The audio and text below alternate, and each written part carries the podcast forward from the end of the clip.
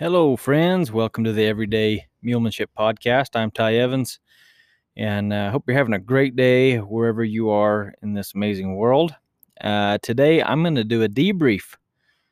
Um, and usually, you guys get to hear me do a debrief each clinic, but for the past three weeks in a row, I've been holding these semi private group clinics uh, here in Utah.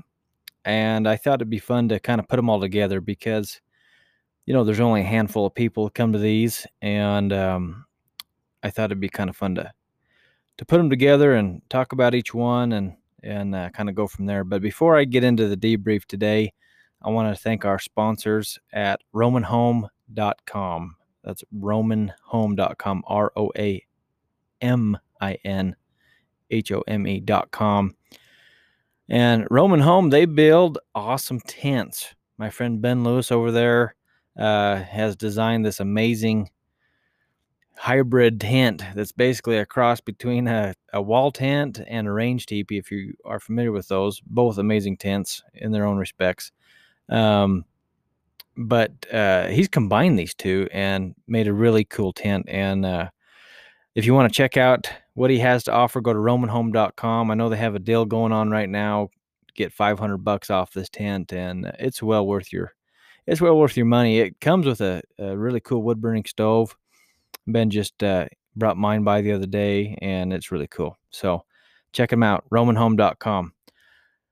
So, a clinic debrief here. Um, first of all, let me explain what these clinics are because these are completely different from what we usually do. So, these are called semi private group clinics. And what we do typically is we have five people and it's limited to five so that I can focus on each person and each animal and give a lot of a lot of one-on-one help. Now, you, most of you listening have probably been to a clinic, a regular clinic, and I do a lot of one-on-one help anyways. But these semi-private clinics are four days long and they're all day long. Um, so uh, I hope these folks didn't, didn't get too sick of me over the the past few weeks here. Um, but we had quite the variety of people and mules and horses, and it was a lot of fun. Um, every person comes to these with with basically a list of things that they want to accomplish. I send out an email and I say, "Okay, I want you to bring a list of your top 10 things you want to do." And then on day 1, I have them share that with me. And basically each day of the clinic, we go through this checklist and when we get to the pieces that you know each participant needed help with we would address it. I'd give them tips and help and observance and everything they needed so that they could get that better. And i told them my number one goal was was not that they fix all the problems you know quote problems or not that they get all this stuff settled or that everything's figured out but my goal for each person was that when they pulled out of my driveway on the last day after we got done, that they could go home with a plan, that they knew what they needed to work on and what their animals needed help with and what they needed to improve on. And um, I hope that all these individuals, as they pulled out of the driveway here, I hope they they they knew exactly what they needed to do. Um, now, the things that people come to work on were were an amazing variety. I mean, everything from particular movements and maneuvers to obstacles to relationship building, um, you name it, uh, hobbling, um, learning how to tie your mecate up so you can tie your mule or your horse up. I mean, it, there was there was a, a, quite a range of things that people wanted to work on, and that kept it really fun for me. This is a nice change up in eh, for me personally doing these clinics. I, I and I I really enjoy them because it just kind of you know I I feel like um sometimes in, in the regular clinics, you know, we kind of go through the class and you know, I, I don't always know who I help or how I help them. But when people show up to these semi private clinics and they have a list, it's kind of a list that I can see and we can kind of go down that list and kind of check it off and I say, okay, so do you know what you need to do here? Do you know what, you know, what, what, what is this going to take? Do you understand? Um, and they say, yeah, okay, I'm good. uh, you know, because a lot of these things do take a lot of time. You know, you can't get it done today, but it takes some time. One of the coolest parts of these semi private clinics is basically the format. And every year, and actually every clinic, I tweak the format just a little bit uh, to, to make it better. And next year will be different than this year, but uh, I kind of do these little tweaks to it. And basically, this is what we did every day. Okay. So every day we started with a morning chat. And these morning chats were probably my favorite part of the clinic this is probably the best part uh, because we could sit there together and we didn't have to worry about horses dragging us around or, or mules, you know, hollering in your ear or, you know, they could totally just relax and focus and we could have these chats. And basically we'd go over our goals. So, so we'd, we'd go over the, these lists that I've, I've told you about and people tell me, okay, I want to work on this, this, and this. And I say, okay, well, I think we can get to this and this today. And, um, you know, we discussed kind of how the checklist works, how this process works. Um, every day I kind of give them a little motivational talk. So I talked on, you know, each day would be a little different chat. One day I'd, I'd chat on the process, and one day I would chat on, uh, you know, building relationships and controlling your emotions or just kind of whatever come up depending on the day before. Uh, but I kind of give them some kind of motivational chat, and uh, you know I enjoyed that. And and then probably the funnest part of each of these classes or each day of, of this morning chat was I had to open up my mule journal. And if you've been listening to this podcast very long, you've heard me talk about my mule journal, and it's a it's a journal where I I write down you know quotes that I I, I hear that I like that I want to remember. I write down experiences that I've had with mules or horses or donkeys. Um, I write down thoughts that come to mind, uh, maneuvers that really work, or maneuvers that I think of that I, I should work on or do. Um, anyways, it's just a bunch of scribbles in a in a in a book. Actually, I got multi, multitudes of these these journals here. Um, but uh, anyways, I, so I pulled out one of these journals and and I'd just say, okay, friends, let's see what the universe has to say to you today. And I would just flip open a random page and I'd usually try to read the very, you know, the very first note at the beginning of the page. And sometimes they were maneuvers or whatever, and I'd kind of, you know, go down a little bit. But it was really fun because a lot of times I'd open up to these quotes and or these these notes or or these thoughts that I that I have that I've had in the past and written down, and it would fit that person really well for what they needed to hear and um, that was probably my favorite part of, of each day was was reading those those thoughts out of my journal uh, to each individual. I'd, I'd I'd give one to every person personally. So that was kind of fun, you know. And then after to finish up the morning chat, we'd we'd kind of make some plans for the day and talk about what we're going to do and how we're going to do it. After our morning chat, we uh, went to practicing. We went out to the arena, got to work, and everybody starts out exactly the same every day. And this is one of the hardest things to teach and to get people to actually practice and do.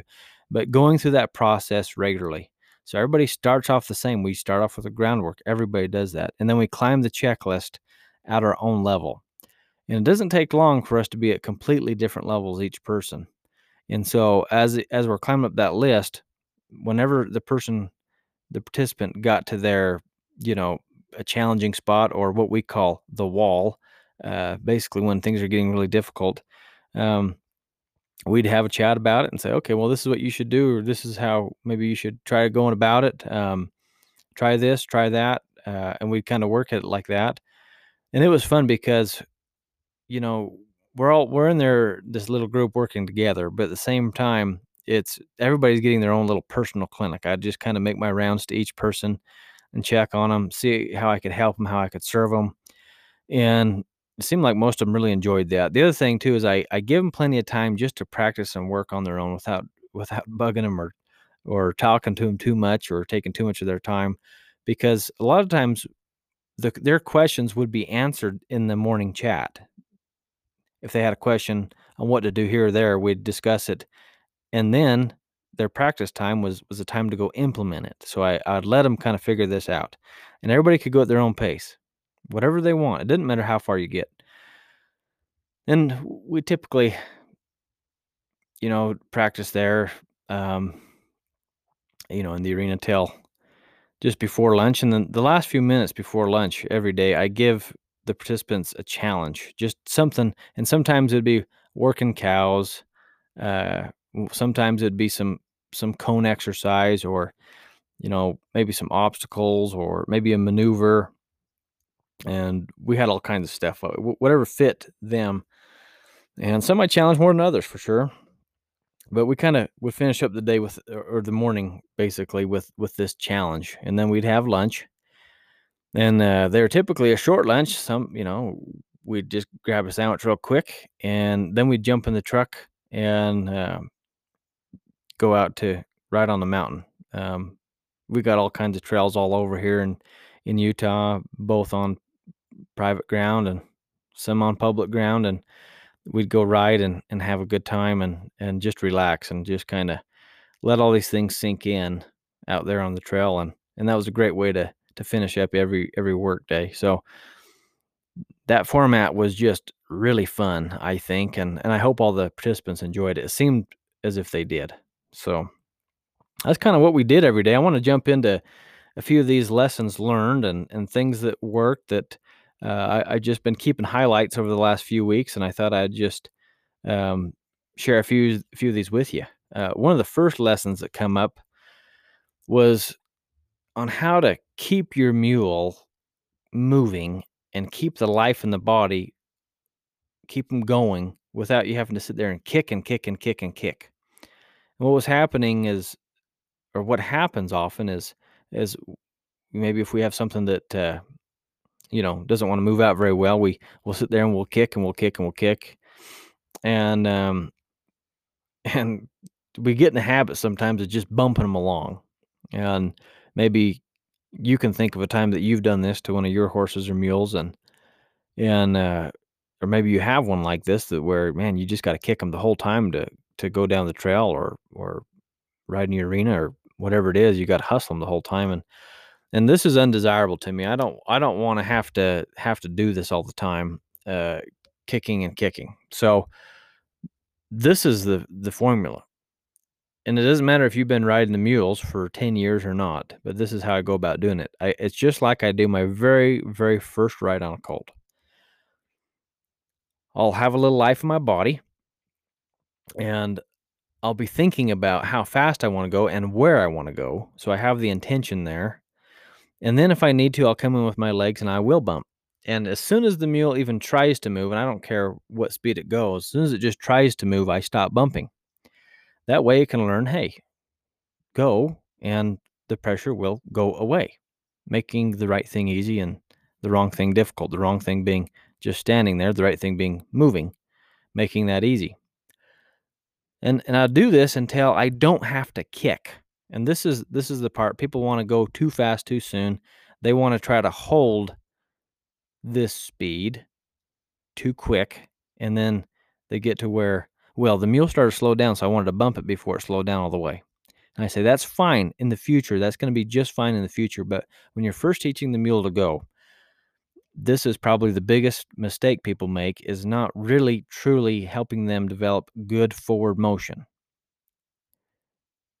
this needs to happen without you having to kick them the whole time. So you got to reward them for going. But so many times we wanted to hold, so we'll come in there and kick just to keep them walking. So what I had uh, a few of these these folks do here is I'd have them apply it like I mentioned earlier, put a little life in their body, come in with their legs as needed, think about where they want to go and how fast they would like to go there, and then just get that animal moving. As soon as they start moving, take off your leg, but keep riding, keep your body the life in your body.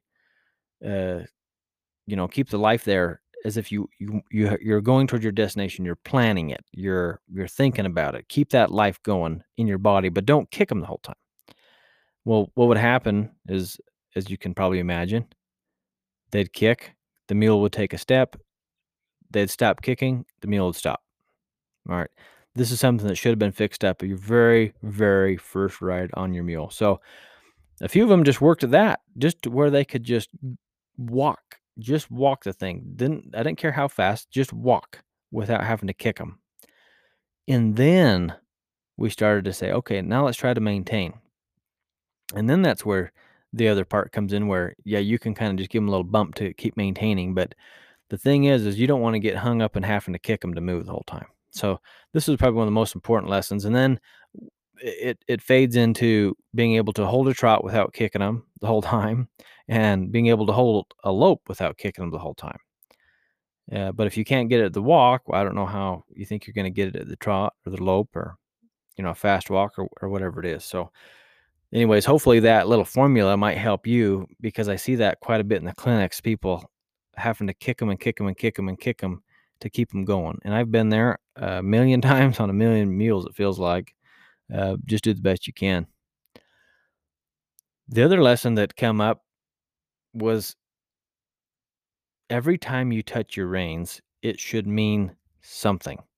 It's got to mean something. So w- when I pick up on my reins, when I touch my reins, it it means, "Hey, mule, get ready. I'm about to ask you a question. I'm about to to this is going to have some real meaning."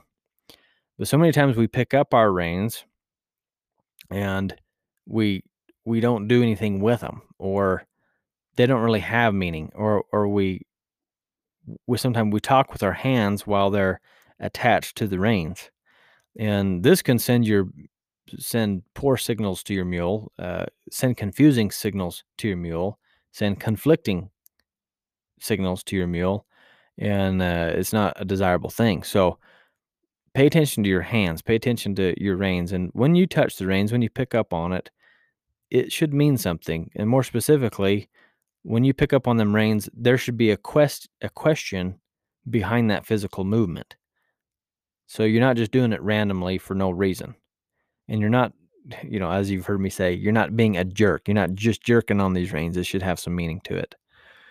And so I had a few of the participants just consciously pay attention to the reins and their hands and how often did you pick up on those reins and you didn't have a question?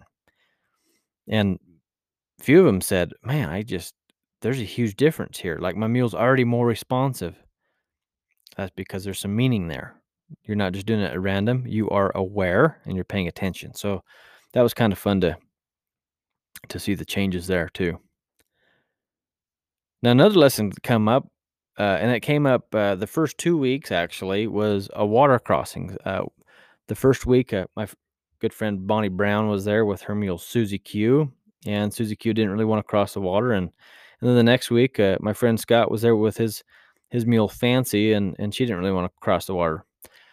And one of the cool things about these semi-private clinics is we get to just take the time that it takes. There's no hurry, uh, and every person it seemed almost every person, not all of my guests, but almost every one of them said, you know what, it it was just really fun each you know each ride to just take the time to work at whatever we needed to work at. We didn't have to hurry. There's no destination. Uh, there's no place that we have to be. There's no time limit. We can just take our time and and and work at it. And a lot of them really enjoyed that. And this come up especially in the water crossings with Bonnie and with Scott and their mules. And a lot of people get to like a water crossing like this and they want to just hustle that thing across and kind of make them go. And uh, and now don't get me wrong, there's times that I will need to block the mule with my legs or my reins, my seat, whatever, and, and keep them centered. But one thing that's really handy, and I had Bonnie and Scott both apply this, was just go up to the water and just sit there. You don't have to cross it now, just go be there. A lot of times you know, as we're coming up on the water, you you already start to brace up because you know there might be a fight. Oh man, my my horse doesn't like to cross. My mule doesn't like to cross water. What am I going to do? And you already start your fight before you've even gotten there.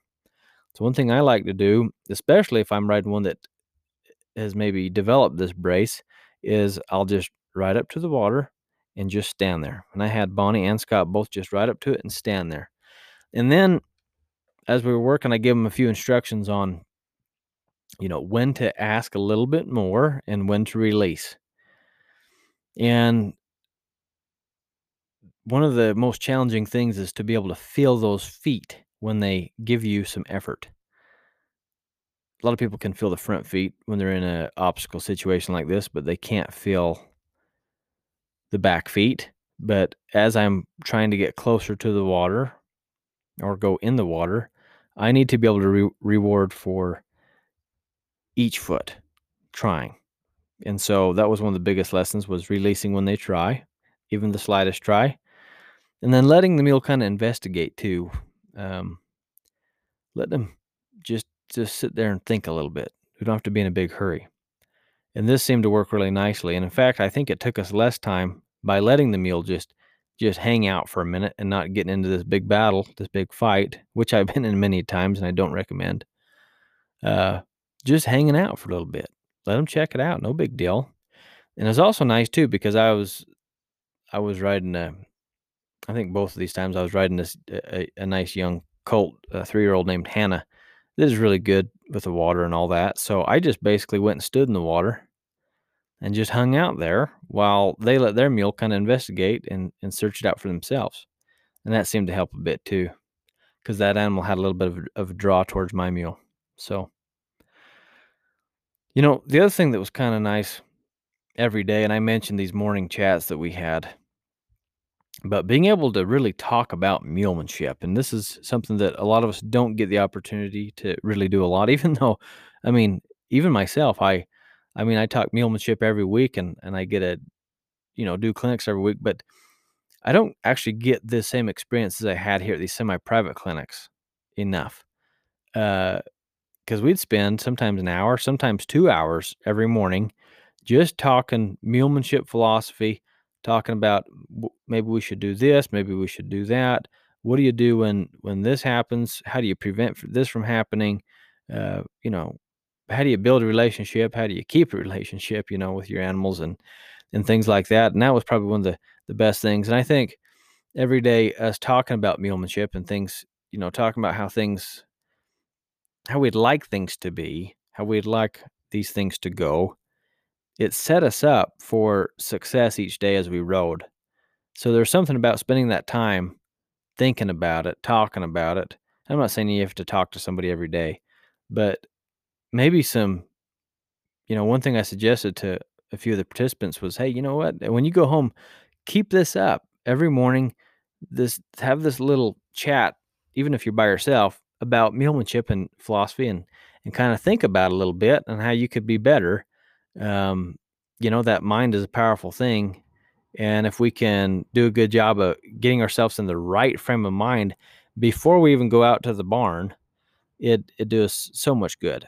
And I think preparing yourself before you go out and work with your mule is probably more important than the work you actually do with the animal. Because if you come in there with a good frame of mind, um, you know, it'll do you a lot of good. I mean, it's just the results are, they speak for themselves. Okay. Now, another little lesson that come up here that I wanted to share I thought was important was you don't have to get it all done in one day. And I kind of mentioned this earlier in, in a roundabout way, but like I mentioned, uh, each one of these participants showed up with their top 10 things they wanted to work on. And like I mentioned, also, they were all over the place on what these things were. Nobody really come with the exact same pieces. But sometimes when we have, when we, you know, when we write these things down and we really want to work at these things and we kind of put it out there, sometimes we feel like we got to get it done right now or we got to fix it today. We got to get it done today. And that was one of the very first things I told all the participants all three weeks was I want you to to keep these goals in the forefront of your mind. But remember, you don't have to get it all done in one day. You you got to build a little at a time. And sometimes we forget we're not working with a mechanical piece of equipment here. We're not working on a on a tractor. We're not working on a truck. We are teaching an animal. We are working with a physical body.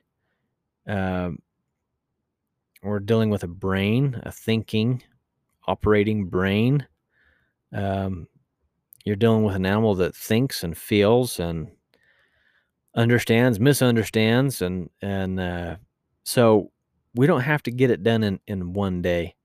Um, there's a few things that people asked me about that they wanted to work on that we never actually worked on that thing.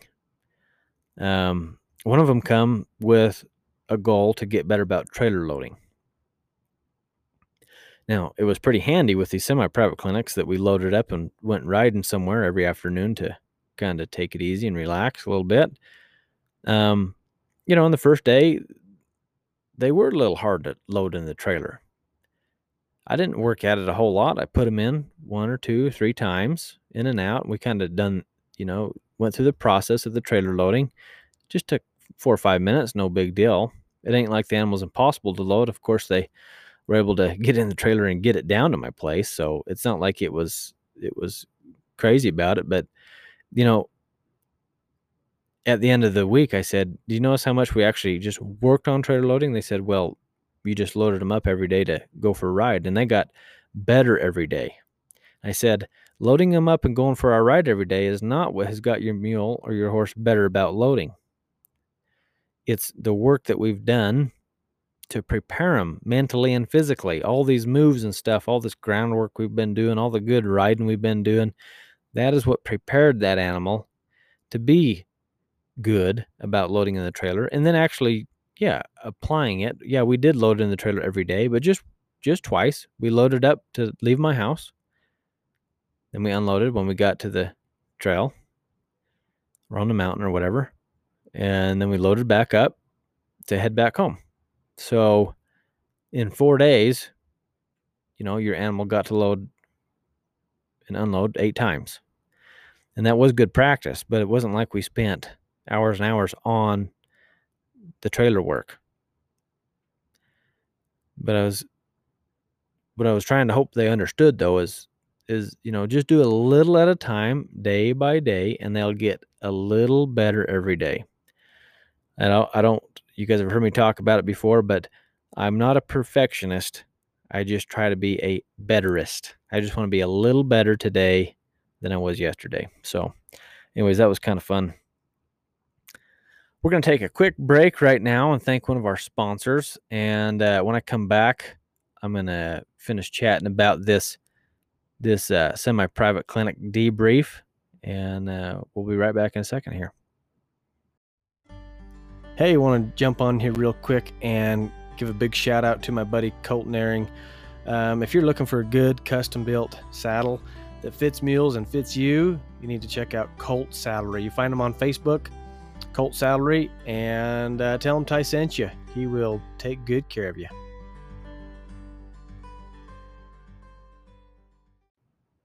Okay, we are back with our debrief um, of our the last three uh, weeks we've been doing these semi-private clinics here at my place in Utah. Been just an amazing three weeks. Went by really fast for me, uh, but I've enjoyed every minute of it and the amazing people that have come. So, you know, I kind of want to highlight oh everybody that that come here and because uh, I'm pretty sure everybody that come to these has been listening to the podcast and they enjoy it. So there's a few things that come up and for each person and and this isn't exactly what uh, you know not exactly what they showed up wanting to work on although some of them it is but you know um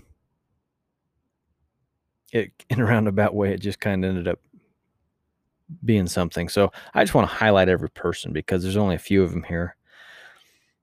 I want to start with uh janet heslin. So Janet was part of our group, uh, our, our week one group here, and she had a particular thing she wanted to work on uh, of getting her mule good about ponying. Now, the mule that that she was riding was actually intimidated by the mule that she was ponying because the mule that she wanted to pony, her her other mule, uh, kind of was the boss of the herd. Kind of wanted to push the other one around all the time. So she wanted some tips on getting her mule uh, Loretta about uh, better about ponying. And so, one thing that uh, I found that really helps prepare your mule to pony another mule is to be able to drag a log. So, we kind of start with that. We got her good about dragging a log, and that seemed to go better. And then I give her some directions on how to start ponying the mule and keep it as simple as you can be, as simple as you can to be successful here. Um, and what I like them to do is I like I like my riding mule to basically be making a bigger circle on the outside, and I'll have my ponying mule, my pack mule or whatever, on the inside of the circle. So if you can picture it, we're making a big circle clockwise, and I got the mule that I'm ponying in my right hand, and I got my reins of my riding mule in my left hand, and that's how I'm going to go about it. Um, because sometimes when you go off counterclockwise, it brings your your pack mule's head closer to your ride mule's butt, and some will be bothered by that. They'll be intimidated, like this mule was. So I start by ponying that mule in the inside, and little by little, I start by making little one eighth or quarter turns to the left, so it brings that mule's head closer to my ride mule's butt. And little by little, I help them get more used to it. And I also really like them to trot. So I'll get them into a trot while I'm making that big clockwise circle. And that seems to help quite a bit too. You trot for a little bit.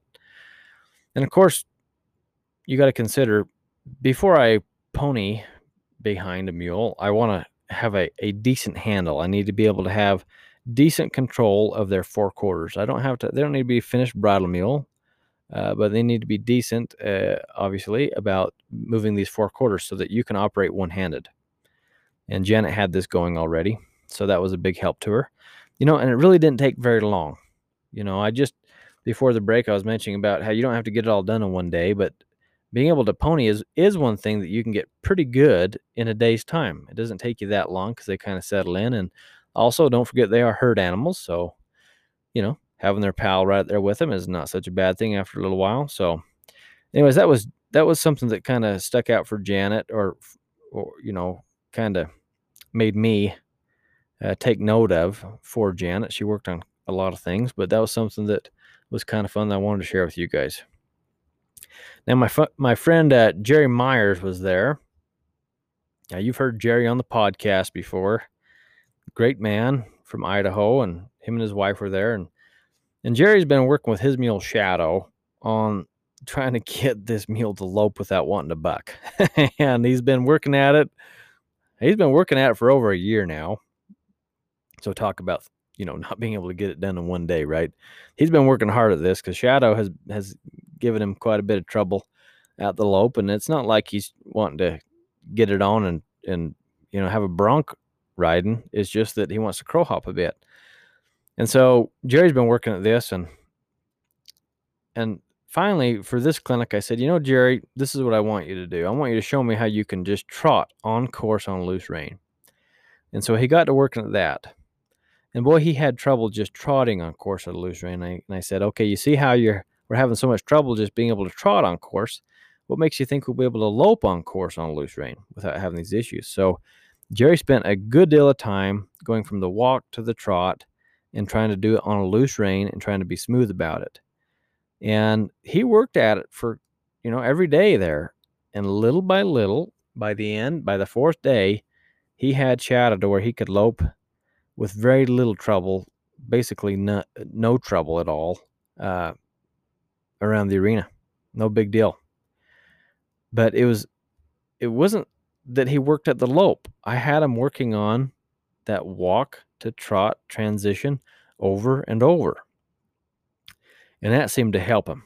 And so if you are out there listening and you're dealing with a mule that wants to give you a little trouble, maybe when you want to lope, you might check that out. Work at that trot, the walk and the trot and that transition. It's the transition, it's the change that seems to do a, a really good job of getting these animals better about holding a lope or a trot or whatever. Now, Jerry's wife, Sid, did not have a great clinic. Um, the first day during the lunch break, Sid was just playing in the arena, and um, she kind of went a little too quick with this mule, went through, you know, well, basically, it was just as quick as this. I, I was getting ready to load up so we could head out at lunchtime. And when I went to load my mule, she was on the ground doing her groundwork. And then by the time I loaded my mule up and stepped out of the trailer, which you guys probably know how long that takes. I mean, 20 seconds, probably maybe even less than that. I don't know.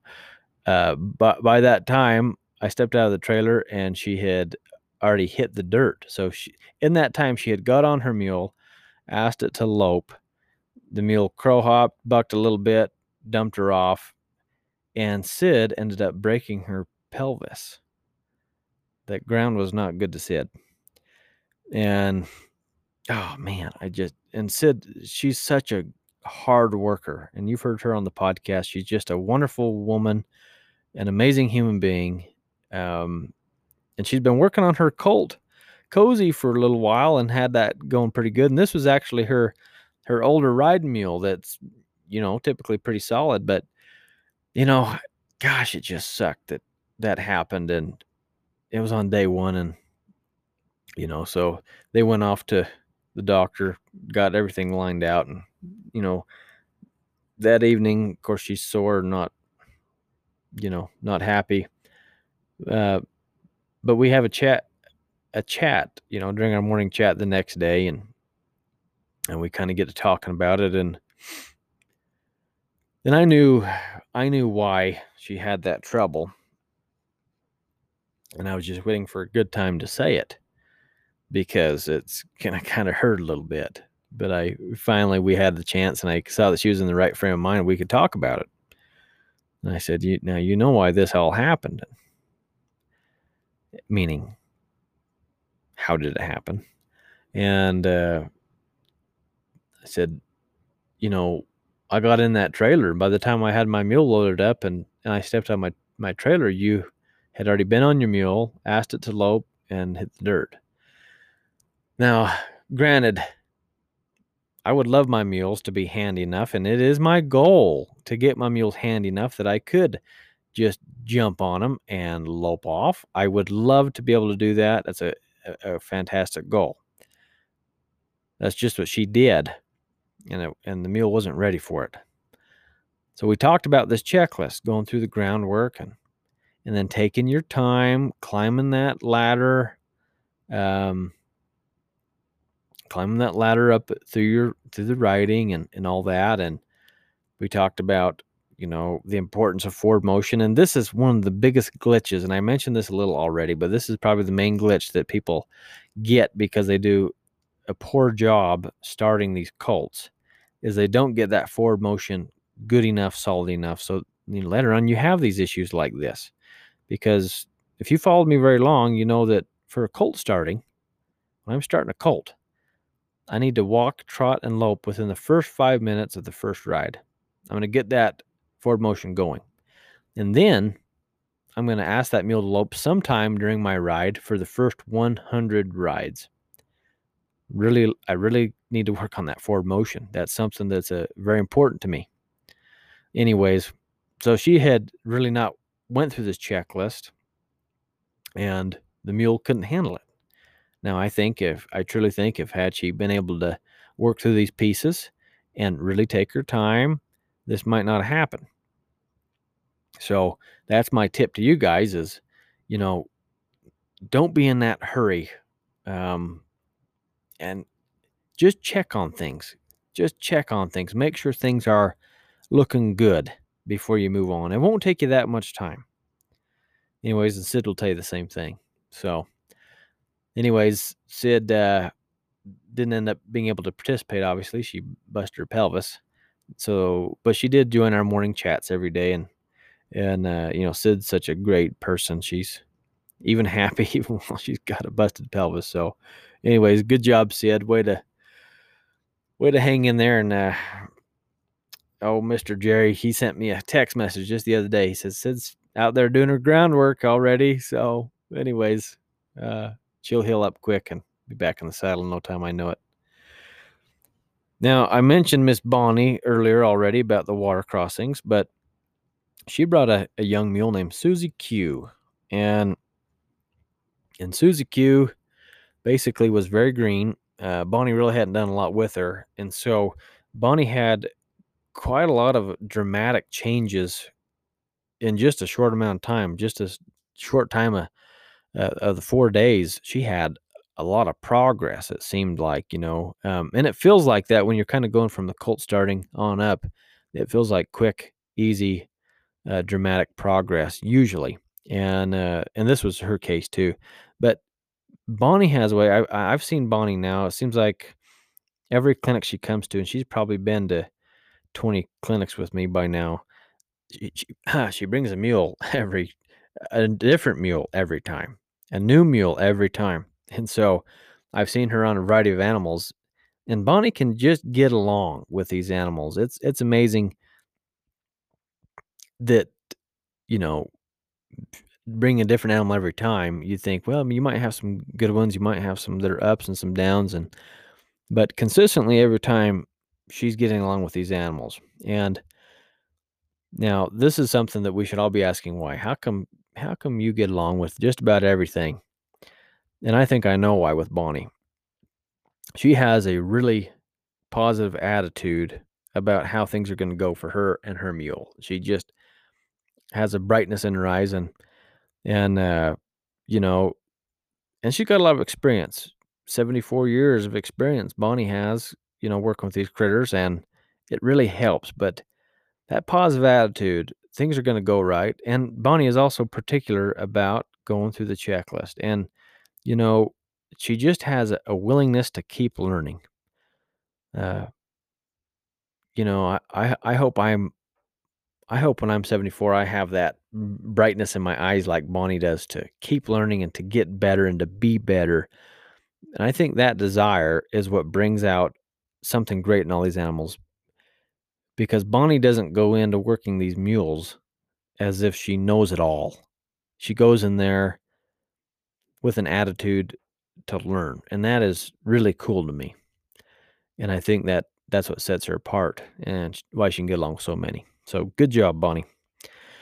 Now, Miss Jessie Coltrane came along, and I've talked about Jessie here on the podcast before. She's she's a regular clinic attendee and and a dang hard worker. Um, it'd be hard to find somebody that works harder than Jessie at this stuff. And but she brought a mule along named Festus, and uh, Festus is a mule that she's she's been working with. He's he's a colt more or less. He's only been ridden for a year now, and pretty green, pretty young, and um, she's had some issues going downhill with this mule, and um, also had some issues in transitions. You know, shifting up and shifting down. This mule wanting to crow hop a bit in the transitions and stuff, and you know, she did a great job of what I mentioned earlier a little bit. The same thing Jerry kind of has been working at being able to shift up and down through these and taking the time it takes. But really, the big thing that kind of just was was really fun to watch Jesse work through was getting this mule thinking of, of really engaging Festus and getting him mentally engaged. Um, because I, I, I, as I'm watching her and as she's telling me how things have been going, it seems as if she's kind of stuck in in this spot and there's not really progress being made there's not really changes being made there's not really the mule just seems to be kind of uh, stuck in this in this spot. So so what i have her do is i said you need to turn things up a little bit. We need to we need to do a bit more and try to get this mule you know thinking And if you if you know anything about these mules' minds, you know you, you know that you have to you have to bring up a little anxiety.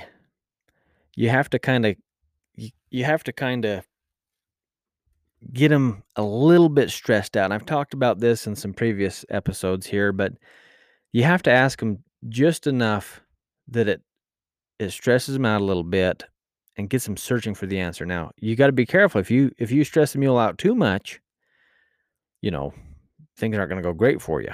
you know, it's not going to be good. They're, they're going to go into the flight or fight. So you you ask them just enough that they feel uncomfortable enough to look for an answer. Now, you know, an example of this is something I had Jesse working on of rolling the hindquarters and returning to the trail. Um, but really hanging in there until the mule is really coming across with the hindquarters nicely. Now, if you don't know what this move is, you can check it out on the video library or you can find it on YouTube. But basically, you're trying to get the inside hind leg to step over and in front of the outside hind leg, rolling the hinds. Some call it turning on the forehand. Some call it uh, disengaging the hindquarters. Some call it engaging the hindquarters. Um, lots of names for it, but we call it rolling the hinds. And what was happening is she'd roll the hinds and the mule would kind of drag his feet. And I said, hey, okay, look there. So she'd, she'd do a couple of moves here. And I say, okay, look at those tracks. And she could see where that mule, Festus, was dragging his inside hind leg in the dirt. She could see the tracks. And I said, we don't want to see those feet dragging. I want her, I want him picking up the feet and being more engaged. And so she kind of had had to hustle him a little bit, hustle him just a little bit, a little more leg, and hang in there until the mule was was actually coming across a little bit better. So by waiting a little longer and doing just a little bit more, she caused the mule enough engagement mentally, a little stress mentally that he searched for the answer, found it, and then he'd let off, and then he you'd start seeing these big breaths. He'd go, oh, and you start seeing him blink a little bit. And he'd kind of work his lips a little bit. He's learning to how, how to self-regulate here, how to how to come off of this anxiety, how to come off of the, little bit of the adrenaline. And she saw big improvements over those days by by just getting a little bit more engagement. So that was pretty cool to see, Jesse. You did a good job. Now, another fellow that came was Mark Herschel.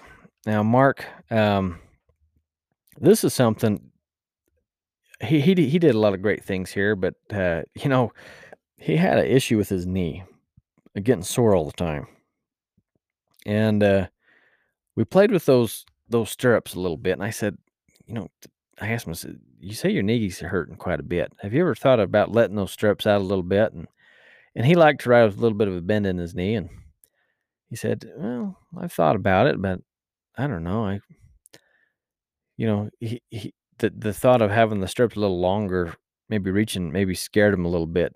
Maybe like he wouldn't be as tight in the saddle. Anyways, he let out that stirrup and he felt quite a bit better, but his his knees still bothered him. So there's a couple tips I wanted to give you guys. If your knees are hurting you while you're riding, number one, check on the length It you know, try letting it out a hole or two and see if that helps you and go for a little longer ride there. You know, don't just do it, you know, for five minutes in the arena. Go ride for an hour and see what it feels like and compare it to how it felt yesterday.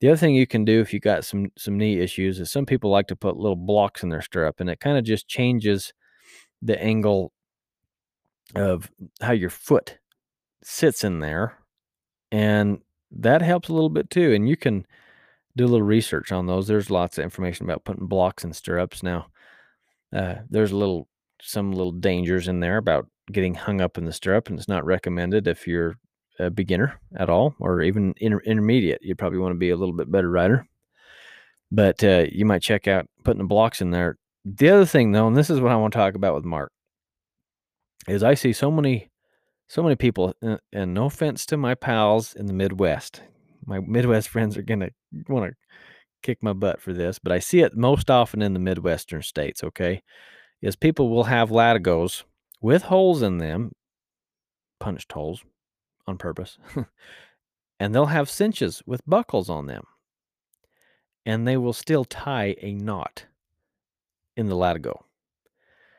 And then they got this big old wad of latigo sitting right under their knee, and then they complain because their knee hurts or it's not comfortable or they can't move their straps easy enough. So those holes in that latigo, in that buckle on your cinch, that's made to work together and you can buckle that cinch so you don't have to have that big old wad of a knot. Now, some people say, well, I like to be able to adjust it easier. I like to have the range of adjustments that, you know, uh, that if I just cinch it up and tie a knot that offers me. But, you know, I've never had any issues and I've been buckling it my whole life on thousands of mules now. And I recommend that. I like it nice and smooth under there, under my knee when I ride on both sides. So that's just a little tip. And uh, hopefully that helped Mark and hopefully it'll help you. You don't have to tie them big old wad up knots in them latigos. All right. Now, the next fella I want to mention, and this is just something about him that I thought was really interesting and, and why I think he's going to be successful with mules, is Scott Nichols. And uh, you've heard me mention him on the podcast. He's been a sponsor from uh, the Backcountry Horsemen of Idaho. Little shout out to them. Um, Scott had he he did excellent at asking questions. He he was a very um, interested individual in mulemanship, asking questions that that that maybe made you think a little bit, made you. It was kind of a little bit of, of a push, you know. You know why why do you do this? Why why do you do that? Why does this work? Why doesn't that work? And um, he one of his questions one of the days kind of you know basically was kind of geared around okay how, how do you really know if the mule is comfortable because we talk about you know that's the main thing that the mule needs is comfort. And h- how do you tell? How do you really tell that they are comfortable? And you know the thoughts come up well how do you know that they're uncomfortable? And you know if you can if you're aware that they're uncomfortable then you'll know more about them being comfortable. And we talked about these different things and and um he just asked really good questions but one of his questions kind of rolled around the one I just mentioned about comfort, and and it kind of went to talking about the difference differences between training predators and prey. Now, Mark, the fellow I just mentioned, he has trained grizzly bears and and lions and and all kinds of uh, predators. It's been he, he, was fun to have over here because uh, he had a lot of insight on training predators.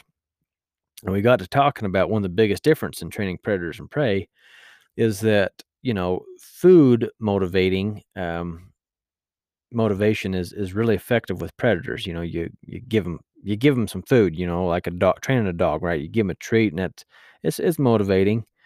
Um, and we talked about how you know you can also give mules treats and stuff too, and and whether you like giving treats or not, it is effective. I personally do not recommend giving treats to your mules.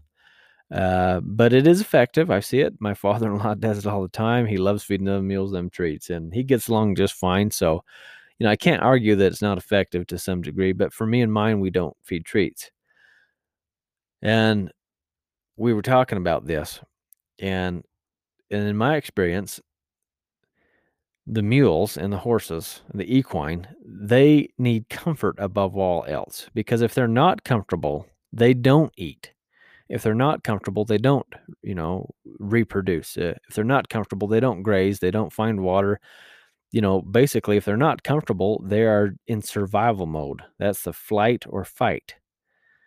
And comfort comes above all else. And we were talking about some of these predators, like bears, for example, and and you know, they don't that predator doesn't have a lot to fear other than us, usually, right? They're, the, most of them are scared of humans. If you've been around many bears, uh, wild bears are typically, you know, more likely to run away from you than towards you. Um, there's some exceptions, but I mean, nine out of 10, they're going to be scared of you.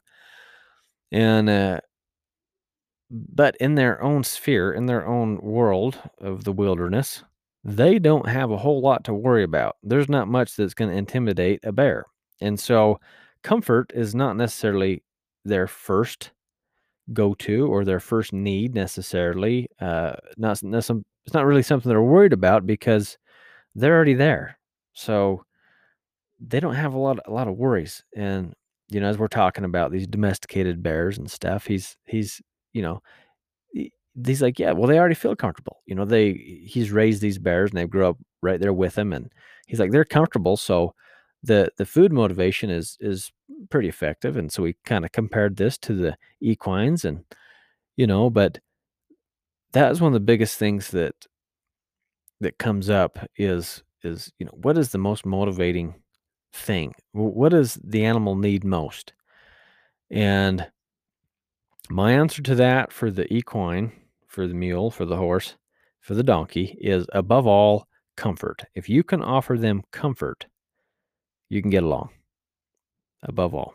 So, anyways, I thank you, Scott, for your deep questions and our deep conversations in mulemanship because you led to some very insightful thoughts and and some good stuff. So I appreciate that. Now, the very last group here, uh, three amazing women uh, coming from Kansas and Idaho and Colorado. Um, we had some good stuff go on. So I kind of want to mention each person and something they worked on as well. We're going to start with Renee. Now, Renee came here one of her main goals was to work on the downhill. Uh, her her horse Magpie, aka Maggie, uh, was a little uncomfortable going downhill, go a little fast, toss her head a bit, and Renee didn't feel comfortable. And so each day we kind of worked at this. Now, kind of it's helpful being here in Utah because everything is up and down. So if we're going to go out on the trails at all, you know, you're you're gonna you're gonna be going up or downhill for sure. And so you can just get experience whether you want to or not. You're gonna get experience with this. But one thing that I I shared with her, and uh, hopefully this will help you if you have a a mule or a horse that uh, you know or a donkey that's having some issues going downhill, maybe wanting to buck going downhill, or you know maybe having some issues. Is number one, check out your tack Make sure your tack is fitting well. Make sure your saddle fits well. Um, and one thing that I had, you know, that Renee did, and, and it was great, and I helped her set it up was even though she's riding a horse, she put her breeching on. And, you know, she lives in Idaho, and everything in Idaho is also up and down. And so a breeching is very fitting, even though the horse has decent withers, not not bad, and you know probably get along fine without a breeching, but it's that much more secure. And that security makes a difference in your animal's performance. Not even though your animal might have decent withers, if your saddle slides up on those withers too much and puts too much pressure on those shoulders, you're going to have issues. Even though your your saddle may not slide over its neck, you know, uh, there's it's still going to have some issues. So she put her breeching on, made sure all the tack fit, everything's looking good. Then the next suggestion to her was to play the game of thirds and this is how I work an animal that has a hard time going downhill. Okay, is I'll find a hill, and I like to find a hill that's got plenty of room to work at, and and and maybe something like I don't know, maybe sixty foot, you know, in in length to the top. Okay, so just a small hill, no big deal. Um, it doesn't have, and I really don't want it like super steep, but steep enough that it's gonna test them going downhill for sure, but not steep enough that it's going to burn them out to go up and down a few times. So this is how I play the game of thirds. I'll start at the bottom and I'm going to go up the hill one third. So if let's say it's a 60 foot hill, I'm going to go up 20 feet. Okay, not very far. I'm going to turn around. I'm going to come back down. If my mule has any trouble going down, toss its head, whatever, uh, any behavior issues that's going on there, I'm going to turn my mule parallel. So I'll try to pick a hill that I can do this on, but I turn them parallel. Okay. And I'd ride a couple steps parallel and then I'd go back downhill. And again, if there's any trouble, I turn them parallel. Okay. Anyways, I go back down. So I just went up 20 feet and down 20 feet. Now, if I couldn't do that first third of that hill without issue, I'm going to do that third again. So again, I'd go up just 20 feet, which is nothing. Turn around, come back down. I will do that 20 foot until I can go up and down without issue. Okay. And then it's time to do the second third. So once that's checked off, I go up to 40 foot. All right. And again, I go down if there's any issues. Uh, I'll turn parallel. So I'm picking a hill that I can do this on. You got to use common sense here and, and pick a, a decent hill that you can do this work on, okay? And and I'll do that second third as many times as I need to until it's checked off. Now you might notice by now your your horse, your mule might be getting a little tired. That's okay. It's no big deal. This is why you've chosen a small hill. Then you're gonna take them up that last third. Okay, now you've gone all the way up to the top. You're 60 foot. Now the issues come up when you're going downhill longer and longer and more continuous. So, you know, maybe you got that first 20 foot checked off and you can go down just fine, but then as you go to 40 and you go to 60 foot now, you're you're going longer downhill. That's more that's a that's a, a longer period of time with pressure on them, on their shoulders, on their back, on their withers. Uh, if you're wearing a breeching around their hips, if you're wearing a crupper around their tail, whatever, it's more pressure for a longer period of time, and you're going to see some of that trouble come up. So if if I if I have trouble on that 60 foot, then I'm going to go back down to the 20 and do the 20 over again. Then I'm going to go to the 40, do the 40 over again. Then I'll try the 60 again. If the 60 foot fails, I go uh, back to the beginning and do the 20 foot again, and then do the 40, then do the 60. And and basically I, I repeat those each third until I can do the whole thing without issue. That's the game of thirds. And you might be there a while. But before you do that, like I mentioned, make sure your saddle fits good, make sure your tack fits good. If those things are checking off, work on the behavior. The behavior might also have to do with how you ride and how you're sitting.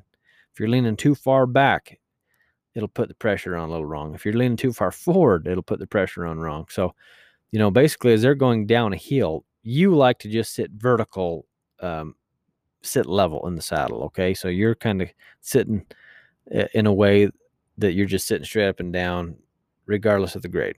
All right. So that's what Renee worked on quite a bit, among other things.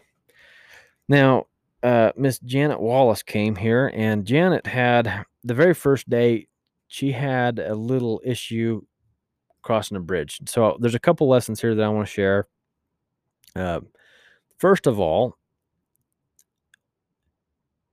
when you come up to an obstacle, okay, you got to read your animal what they need and and how they're probably going to respond. So you want to be aware of how things are, might go. Okay, this is the first thing I'm going to check on. Second, when you're coming to an obstacle like a bridge, because we're crossing, this is a, a pretty good sized bridge going across the river. Um, make it as easy as you can for your animal to say yes. I don't want to go in there picking a fight, going walking into a gunfight here. I, I want this to be successful. We're on the same team. The mule and I, the horse and I, the donkey and I, we're on the same team here. Okay. And third, you need to understand that you can't control anybody else around you. And the only thing you need to be worrying about is you and yours and yourself. Okay. So here's kind of the scenario. Um, Janet says, Hey, I want to work on crossing that bridge. Okay, fine. We're at the end of our ride. We're done. Go ahead and go across the bridge. And and I'm headed toward the bridge. I'm kind of out in the lead, and my daughter's behind me, and we're headed toward the bridge. And Janet hollers, I'd like to do it by myself. I'd like to not follow you. I'd like to be able to go first. Okay. So we back off. And she gets maybe 10 foot away from the bridge, and the horse says a hard no. Her horse's name is Gypsy. And Gypsy says, Hair no, I ain't doing it. It's a hard no, it's a quick no. Now, I had noticed a little bit of a, a, a pattern with Janet, and I had been fixing to talk to her about it during the next morning's meeting, but it came up here and we kind of talked about it there. What was happening a lot of times, this horse would give these hard no's and like kind of want to rear up or put pressure back on Janet. And she could get Janet to yield quick. She could get Janet to quit very quickly. And this was happening. And so Janet comes up to this bridge, and this horse has a hard no, starts to rear up and kind of go backwards a bit. And then, then kind of want to kind of, you know, do a little 180 and take off backwards, you know, take off, you know, toward the others. Now, my daughter was right there and the other participants were right there around us. You know, they're they're probably you know, so Janet is probably ten foot from the bridge, and they're probably ten foot from Janet. Okay, so they're not close, but Janet got a little bit, I don't know the word, frustrated, mad, um, kind of hollered uh, at at everybody, saying that she needs some space. Now, now that nothing wrong with needing some space. Um, but when you are working on these things, don't worry about who is around you there. And if they feel like they're in the way, or if they feel like they're too close to where they might get kicked or be part of an issue, then they should have the decency to back off, and that's fine. In this case, they were plenty far away. Janet was just getting frustrated. And and so I said, "Hey, don't worry don't worry about them. You focus on Gypsy. And uh, I think this made her more mad because then she said, I just, she said she needs to calm down. And then my thought with that was, you know, how come you're riled up in the first place? So when you come up on an obstacle, this is, and she later, you know, figured all this out and we talked about it and it was no big deal. But number one, don't worry about anybody else around you there. They can figure it out because you're probably riding with adults. You know, and it's different if you have little children. Um, now, my daughter Ellie is plenty. She has plenty of wherewithal to figure this out, so she's just fine. Um, but maybe if you're with small kids, you might need to tell them where to go, stand, or go be, so that you can work, and that's fine. But, anyways, when you're in the moment there, focus on what your horse needs, not everybody else around you. Second, you should be totally cool and calm. You you need to portray the confidence that you want your horse or your mule to have.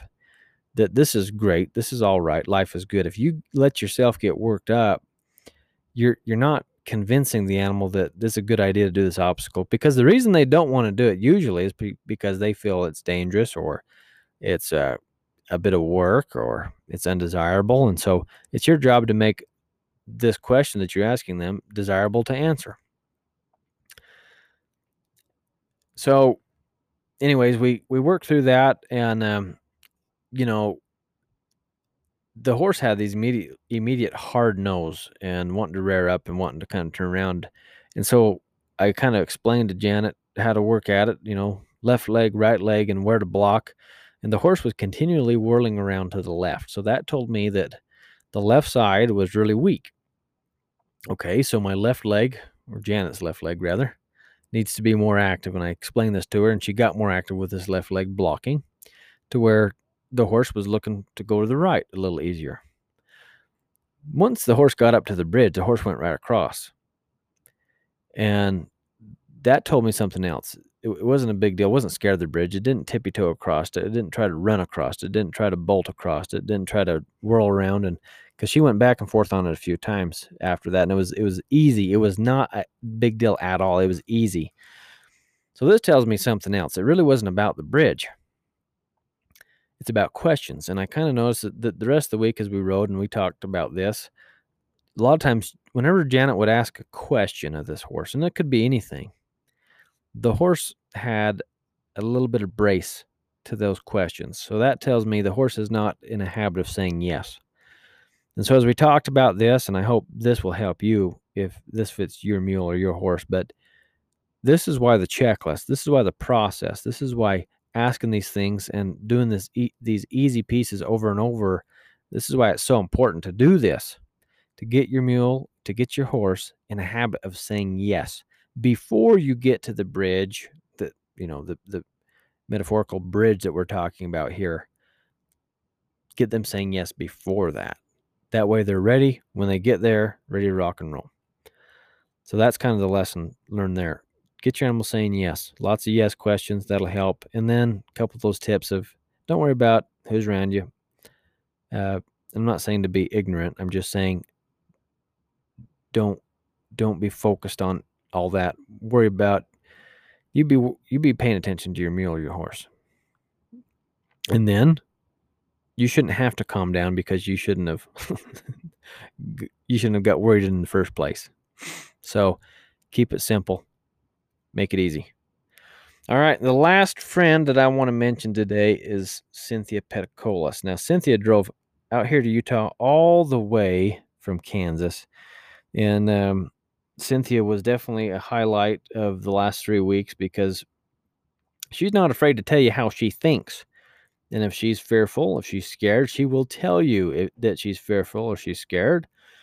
And um, first, she told us that her mule was really scared of sheep. Now, this kind of come because you know she had come out to this clinic last year and we had you know this is sheep country out here where i live and oh we'd come up on a couple hundred head of sheep now she she thinks that there's thousands of sheep but there's only a couple hundred head and uh anyways um she was real worried about her mule being scared of sheep and and she would talk a lot about what she thought her mule felt and she would say a lot of things about what she thought it was going to go like. And so we had a chat about storytelling and this is something that we can do really easily and and i've talked about you know uh, my sweet wife sky and and how she can tell stories really quickly in her head of how she thinks things are going to go.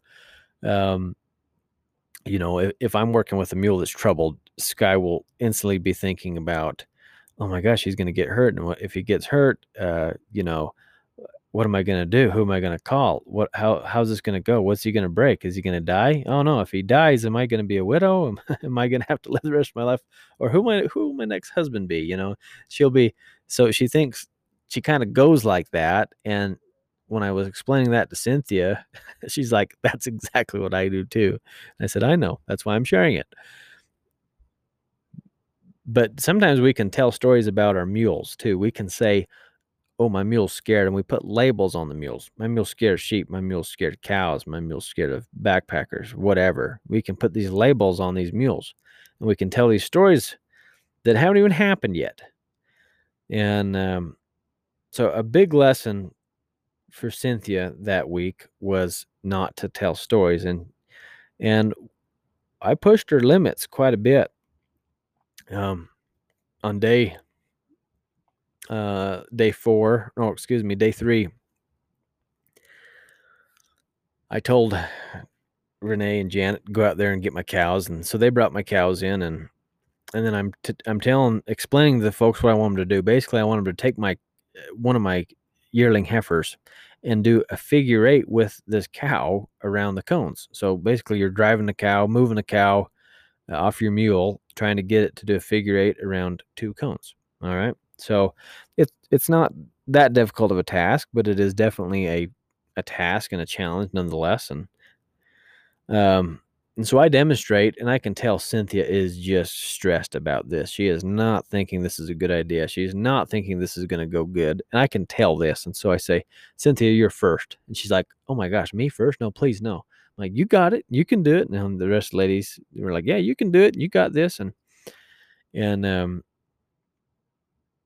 she went and she did it and she did a good job at it and it was it was great um, but she was really scared uh, but there's something about i said don't worry about the mule about what how you know how you what you think it's feeling or what what's going on there uh, because the mule's fine by the way um, focus on the job right now of getting the cow around that figure eight and she did it and then when she came back, she's like, "Oh man, she, you know, it was a big bit of a rush for her."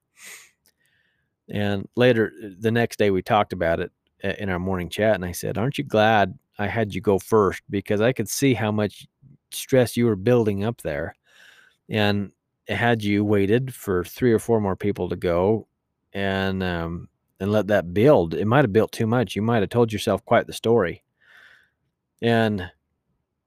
so the lesson is basically just take things matter of fact with the animal. Um, now, there's a difference in telling stories and being prepared. No, I'm I want to be prepared.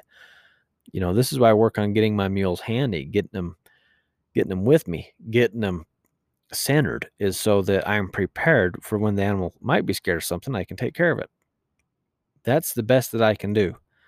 it is not going to do me any good telling myself stories. Oh, I hope I don't run into a backpacker. My mule really doesn't like backpackers. And if I run into a backpacker, what if they whirl around? And what if I fall off and, and then I fall down and, and then my mule runs off? Who's going to catch my mule? And am I going to have to walk back? Or what if I break my leg? And don't don't waste your time. Don't waste your your precious energy on telling stories that have not even happened. The stories will come anyways. So don't need to tell stories and just take it one step at a time. Keep it simple. So, anyways, these I know I've I've kind of rambled on through this debrief here, eh, you know, putting 3 weeks of of thoughts together and trying to do this within an hour, hour and a half is kind of challenging, but um I I uh I had a lot of fun doing these semi-private clinics the last few weeks and and I've enjoyed the format. And, um, it, has been a great time, and it's also nice to have them hang out here at my house. You know, we get to hang out four days all day long, and and in the evenings get to sit and chat, and it was just a really good time. And if you're listening, and you want to join one of these, come to one of these semi-private clinics, you know, you can send me an email, ty at ts mules, and and we can put you on the list for for next year. One requirement for these semi-private clinics is that you have to have attended a regular clinic. Uh, that way you come prepared with things to work on. So if you'd like to join us, let me know. We'd love to have you.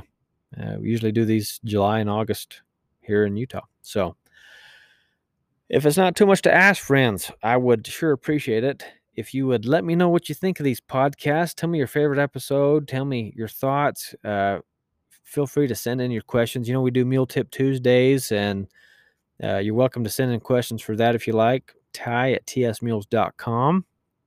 And, uh, you know, a lot of these things we talk about, a lot of these lessons, um, you can find videos of these things on our website, tsmules.com. Click on online video library and check it out. So, until next time, friends, God bless you, and we will see you down the road.